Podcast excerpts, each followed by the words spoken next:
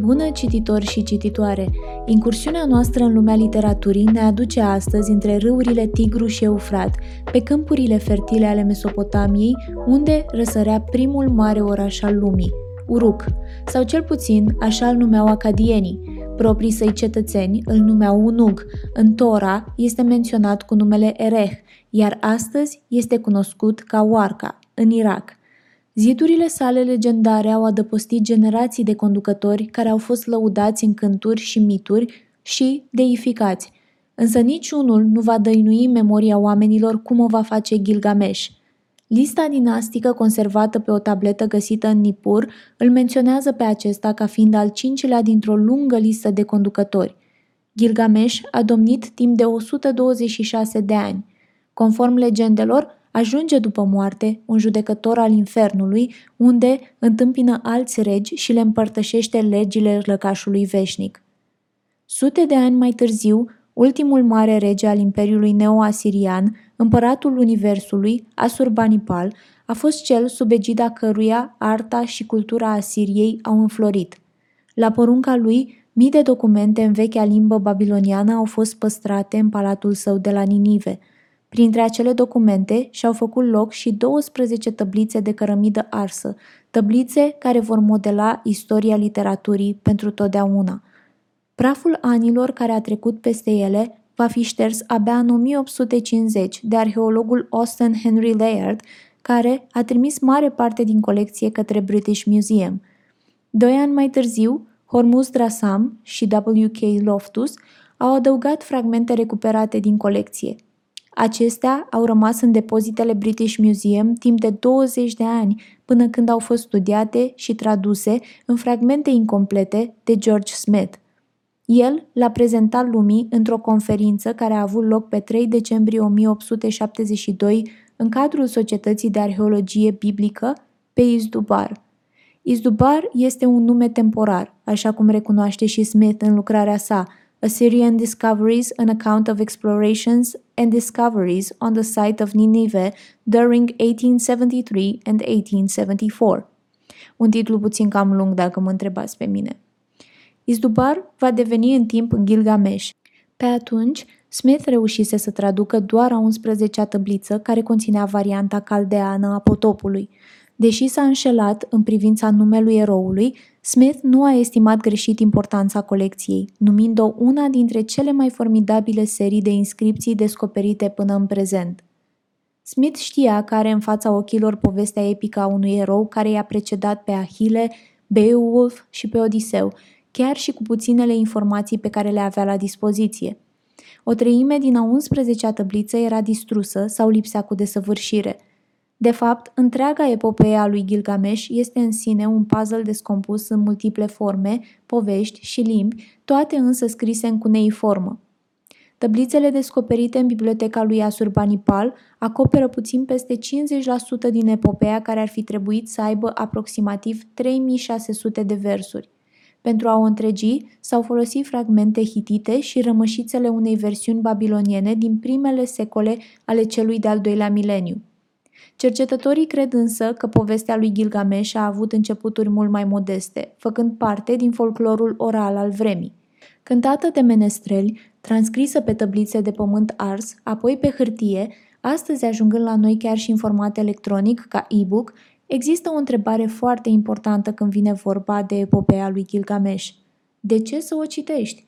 Cât de actual este un text scris acum 4000 de ani? Este surprinzător cât de asemănătoare este această lume pe care noi o numim modernă cu acele vremuri de demult. Cum natura umană este aceeași peste milenii, cu aceleași bucurii, aceeași tristețe, aceleași preocupări. Dar haideți să descoperim împreună ce ne poate învăța Gilgamesh. Tableta 1. Trei sferturi zeu, un sfert om, Gilgamesh este fiul zeiței Ninsun și a lui Lugul Banda. El a clădit marele oraș Uruk și a înălțat temple pentru zeul Anu și fica sa Ishtar. Însă Gilgamesh nu este tocmai tiparul conducătorului slăvit în cântece. Sacrifică războinici de fiecare dată când vrea să se lupte, ia întotdeauna ce vrea de la supușii săi, ba chiar le violează nevestele noaptea nunții. Cetățenii orașului Uruk se plâng de felul în care sunt tratați de cel care ar trebui să-i protejeze, iar zeii le răspund. Aruru, zeița creației, este cea căreia îi revine atribuția de a crea pe cineva care să-i poată face față lui Gilgamesh. Așa s-a născut primitivul Enkidu, din argilă și scuipatul zeiței. Acoperit cu păr este trupul, cu belșug de părea o femeie. Are o claie de păr stufoasă ca spicele secerate.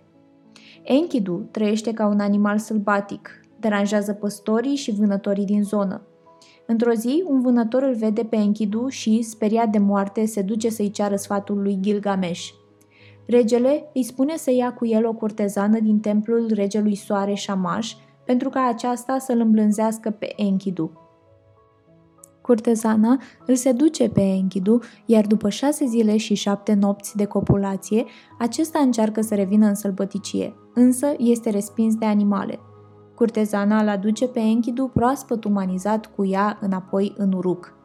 Între timp, Gilgamesh are două vise care prevestesc venirea lui Enkidu. Primul, în care cade o piatră din cer peste el, și cel de-al doilea, în care cade o secure.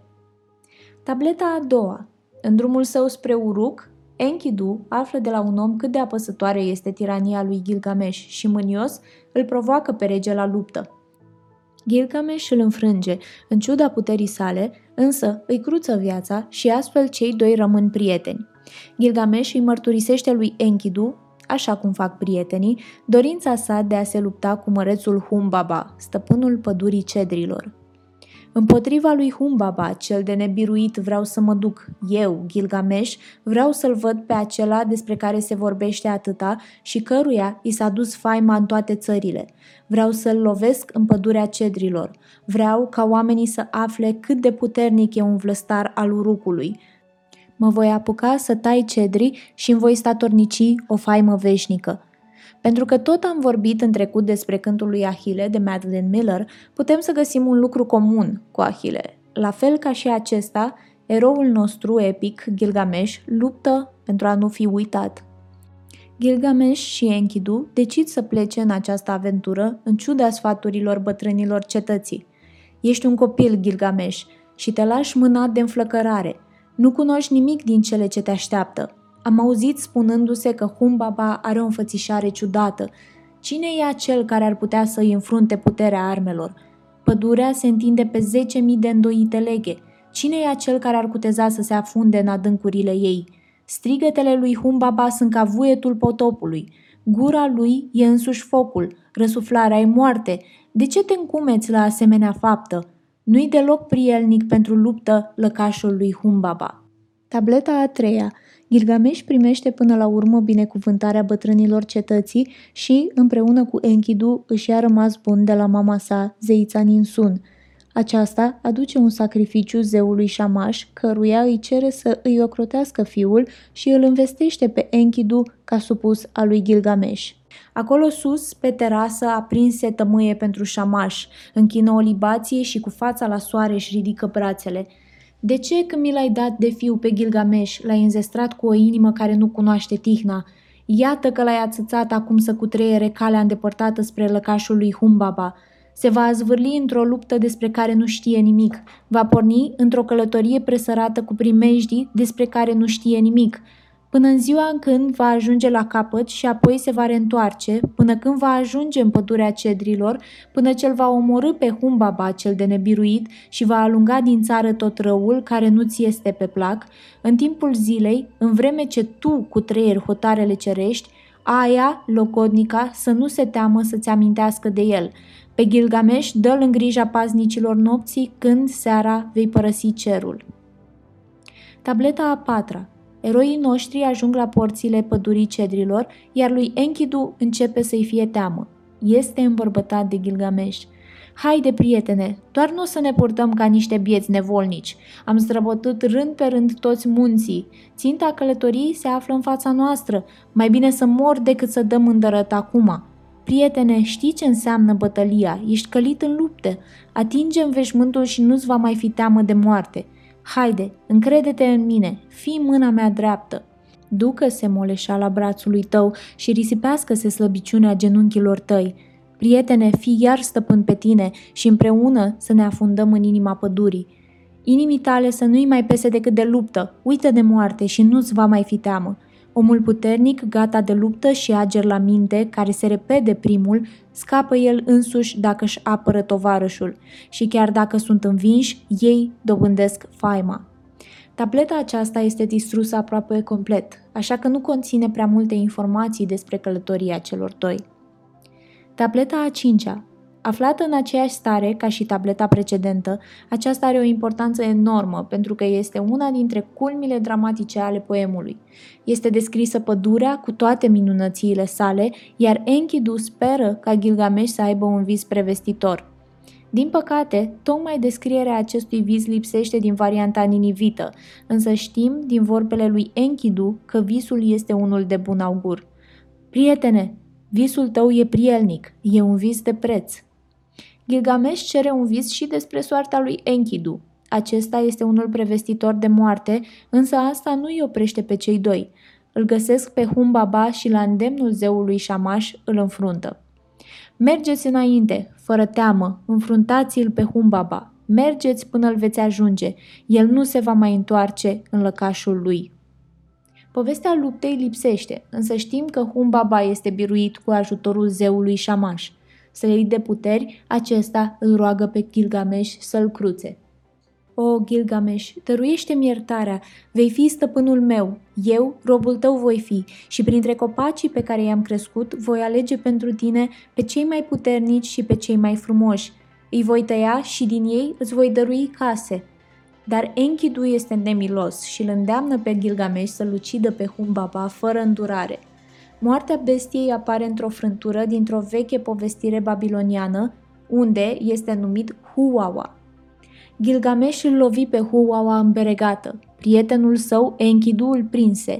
La cea de-a treia lovitură, Huwawa se prăbuși. Strigătele sale nedeslușite se stinseră moarte. Îl aruncară la pământ, mort, pe Huwawa, paznicul, la două îndoite leghe jur împrejur, ce mură cedri.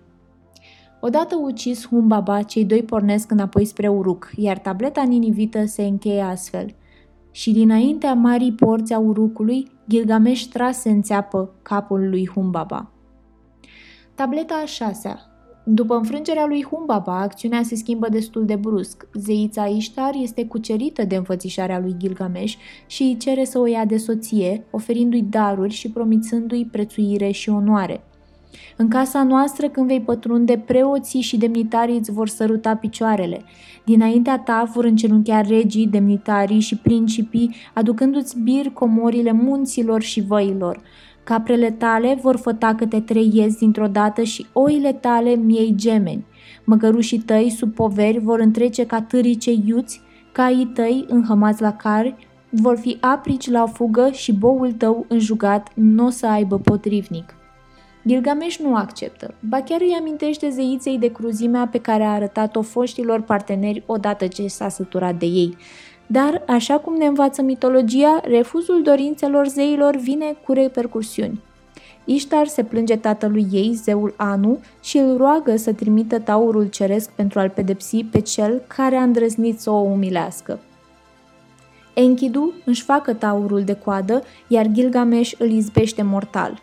Ishtar îl blesteamă pe Gilgamesh, iar Enkidu, la auzul vorbelor ei, rupe umărul taurului și îl aruncă spre zeiță, spunându-i Adevăr zic, strigă el, că de te prind, la fel ca și cu taurul cu tine mă voi purta, măruntaiele lui alături de tine le voi atârna. Gilgamesh și Enkidu au dus două lupte grele, așa că cei doi se întorc la palat pentru a se odihni. Tableta a șaptea Zeii, văzându-i pe cei doi eroi îmbătați de putere, țin sfat și decid să-l pedepsească pe Enkidu. Gilgamesh, dacă vă amintiți, este fiu de zeiță, așa că el scapă deocamdată de mânia zeilor. Enkidu este bolnav și îi blesteamă pe cei care l-au scos din vinovăția sa inițială, ca o evă care blesteamă șarpele pentru că a îndemnat-o să muște din fructul oprit. O, șamaș, înaintea ta îl blestem pe vânător, nimicește-i tot ce dobândește, slăbește-i vigoarea, calea lui să nu fie în veci plăcută inimii tale, fiarele sălbatice să fugă la apropierea lui, niciodată să nu aibă vânătorul ce își dorește, apoi începu să o blesteme pe curtezană, fica a plăcerii. Vino încoace, fica a plăcerii, să-ți hortărăsc soarta, o soartă care nu se va sfârși nici când și va fi veșnică. Vreau să arunc asupra blestemul cel mare, care să o cadă asupra ta fără întârziere. Ibovnicii tăi să te izgonească, să tui de dragostea ta acel pe care îl vei iubi să-ți disprețuiască farmecele, să fii surghiunită în josnica mahala a olarilor, în casa ta să-ți arunce murtăriile. Zeul Shamash îl dojenește, spunându-i că de fapt curtezana i-a făcut un bine, aducându-l alături de fratele său Gilgamesh. Nemai putând să ia înapoi blestemul, Enkidu îl îndulcește, aducându-i curtezanei binecuvântări. Pe patul de moarte, Enkidu are viziunea ale infernului, iar Gilgamesh, văzându-și prietenul agonizând, se teme de soarta unei morți lipsite de slavă. Tableta a opta Gilgamesh îl plânge pe Enkidu și în fața bătrânilor cetății cere să îi se ridice acestuia o statuie din aur și pietre prețioase. Când se ivesc zorile, Gilgamesh ajută la pregătirea unui sacrificiu. În tableta a noua, tulburat de ideea morții, Gilgamesh pleacă pentru a afla secretul vieții veșnice. Știe că îl va putea afla doar de la singurul om căruia zeii i-au dăruit nemurirea, Utanapishtim, supraviețuitorul potopului. Ajunge la poalele muntelui magic Mashu, a cărui poartă este păzită de oamenii scorpii, care veghează înaintea lui Shamash. Surprinși de faptul că Gilgamesh a reușit să traverseze muntele, aceștia îi dau sfaturi despre cum să-și continue călătoria. Și astfel, Gilgamesh ajunge, după ce a străbătut un drum lung, prin cea mai cumplită beznă, în grădina unde crește un copac fermecat, cu roade numai din aur și pietre prețioase. După un fragment mai vechi, aparent aici îi se arată zeul Shamash, care îi spune să se ducă la malul mării și să o caute pe hangița Sidurii. Tableta a 10 Gilgamesh ajunge la Sidurii, care încearcă să-l întoarcă din drum, spunându-i ce primejdii îl pândesc pe drumul său spre Utanapishtim. Văzând că eroul nostru este de neclintit, Siduri îi destăinuie că Urshanabi, corăbierul lui Utanapishtim, îl poate călăuzi spre destinație. Atât de anevoioasă e trecerea, atât de obositoare calea și apoi sunt apele morții care îi stăvilesc intrarea. Pe unde Gilgamesh vei străbate marea? Când vei ajunge la apele morții, ce vei putea face? Totuși, Gilgamesh, Urshanabi, luntrașul lui Utanapishtim, e aici.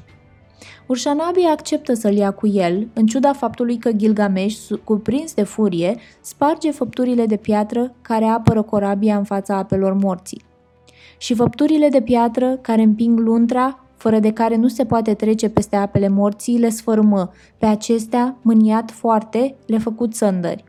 Nu ne este explicat motivul furiei lui Gilgamesh. Ce l-a făcut să atace făpturile de piatră care urmau să-l ferească de apele morții, a căror simplă atingere ar fi fost fatală. După o călătorie anevoioasă, cei doi ajung la Utanapishtim, care nu îi va fi de mare ajutor lui Gilgamesh află de la el că nemurirea nu-i va aparține niciodată. Aceasta doar zeii o pot cunoaște. În tableta a 11 Utanapishtim îi împărtășește secretul potopului pe care zeii l-au dezlănțuit asupra omenirii. El și soția sa au fost singurii supraviețuitori. Aici începem să vedem cu adevărat asemănările cu varianta potopului biblic – la fel ca și Noe, Utanapishtim și-a pregătit corabia la îndemnul zeilor, corabie care după șase zile și șase nopți a ajuns pe piscul unui munte, iar apele s-au retras ușor în matca lor. Vrând să-i dovedească lui Gilgamesh că este nedemn de darul nemuririi, Utanapishtim îl pune la o încercare. Pentru a-și depăși slăbiciunea umană, Gilgamesh trebuie să nu doarmă timp de șase zile și șase nopți. Acesta însă doarme pe loc, iar soția lui Utanapishtim îi pregătește cele trebuincioase pentru călătoria de întoarcere.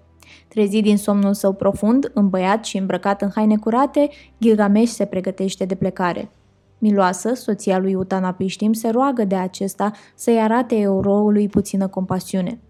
Bătrânul îi promite nemurirea dacă reușește să smulgă de pe fundul apei buruiana numită Bătrânul întinerește – Gilgamesh izbândește și pornește spre casă învingător alături de Urșanabi.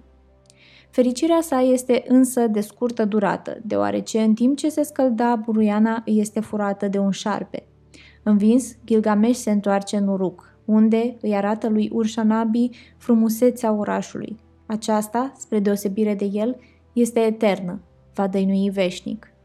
Suie-te urșanabi pe meterezele urucului, cu treierele în lung și lat, prețuiește-le temeliile, cercetează-le cu deamănântul zidăria din cărămizi. Vezi dacă zidăria nu este toată din cărămidă arsă și dacă temelia nu i-a fost pusă de către cei șapte înțelepți. Cu toate că este fiu de zeiță, Gilgamesh nu își va învinge niciodată slăbiciunea omenească. După cum știm, zeii sunt prea pismași pentru a le permite eroilor să fie fericiți. Tableta a 12 are un caracter distinct, rupe complet unitatea poemului și este de multe ori exclusă din traduceri. În mare parte este traducerea acadiană a unui poem sumerian numit Gilgamesh, Enkidu și Infernul. Enkidu este încă în viață, deși moartea sa ne este descrisă în tableta a șaptea. Acesta este trimis de către Gilgamesh în lumea de dincolo pentru a-i recupera două instrumente muzicale căzute în infern în timpul unei ceremonii. Enkidu îi explică lui Gilgamesh ce trebuie să facă pentru a nu mânia spiritele cât acesta este plecat. Gilgamesh, într-un acces de furie, asemănător cu cel din tableta a 10 începe să facă intenționat ce nu trebuie. Enkidu rămâne în lumea de dincolo, în timp ce Gilgamesh se roagă zeilor să-i aducă prietenul înapoi. Nergal, zeul infernului, îi îngăduie lui Enkidu să revină câteva momente pe pământ, iar acesta îi destăinuie lui Gilgamesh tainele vieții de apoi. Spunem, prietene, spunem, spunem care-i legea lumii subpământene pe care o cunoști. Nu, nu ți-o voi spune, prietene, nu ți-o voi spune. Dacă ți-aș destăinui legea de o cunosc, te-ai porni pe plâns. Astfel se încheie aventurile lui Gilgamesh, în a cărui epopee poți vedea fie încercarea nereușită, poate chiar patetică, de a dobândi nemurirea fizică, fie acțiunile curajoase și mărețe care i-au adus recunoașterea pentru eternitate. Pentru mai multe detalii vă recomand repovestirea Virginiei Șerbănescu și lucrarea omonimă a lui Stephen Langdon. Din păcate, pe aceasta din urmă o veți găsi numai în engleză. Epopeea lui Gilgamesh este un subiect foarte complex. Sunt sigură că am ratat foarte multe lucruri în podcastul acesta și, de fapt, chiar aș vrea să adaug o a doua parte în care o să intru mai mult în amănunt în legătură cu diferența dintre varianta caldeană a potopului și cea biblică. Sunt multe detalii interesante acolo și multe asemănări care, care sunt demne de, de menționat. Dacă sunt lucruri pe care le-am uitat, în primul rând să-mi fie cu iertare și în al doilea rând le puteți adăuga în comentariile de mai jos. Tot acolo puteți adăuga întrebări, idei, sugestii pentru episoadele viitoare și până la episodul următor, care sper că va fi săptămâna viitoare, uh, ne auzim și ne vedem și pe cititoarea.com pentru mai multe articole și lucruri interesante despre literatură. Până atunci, să aveți parte de carte!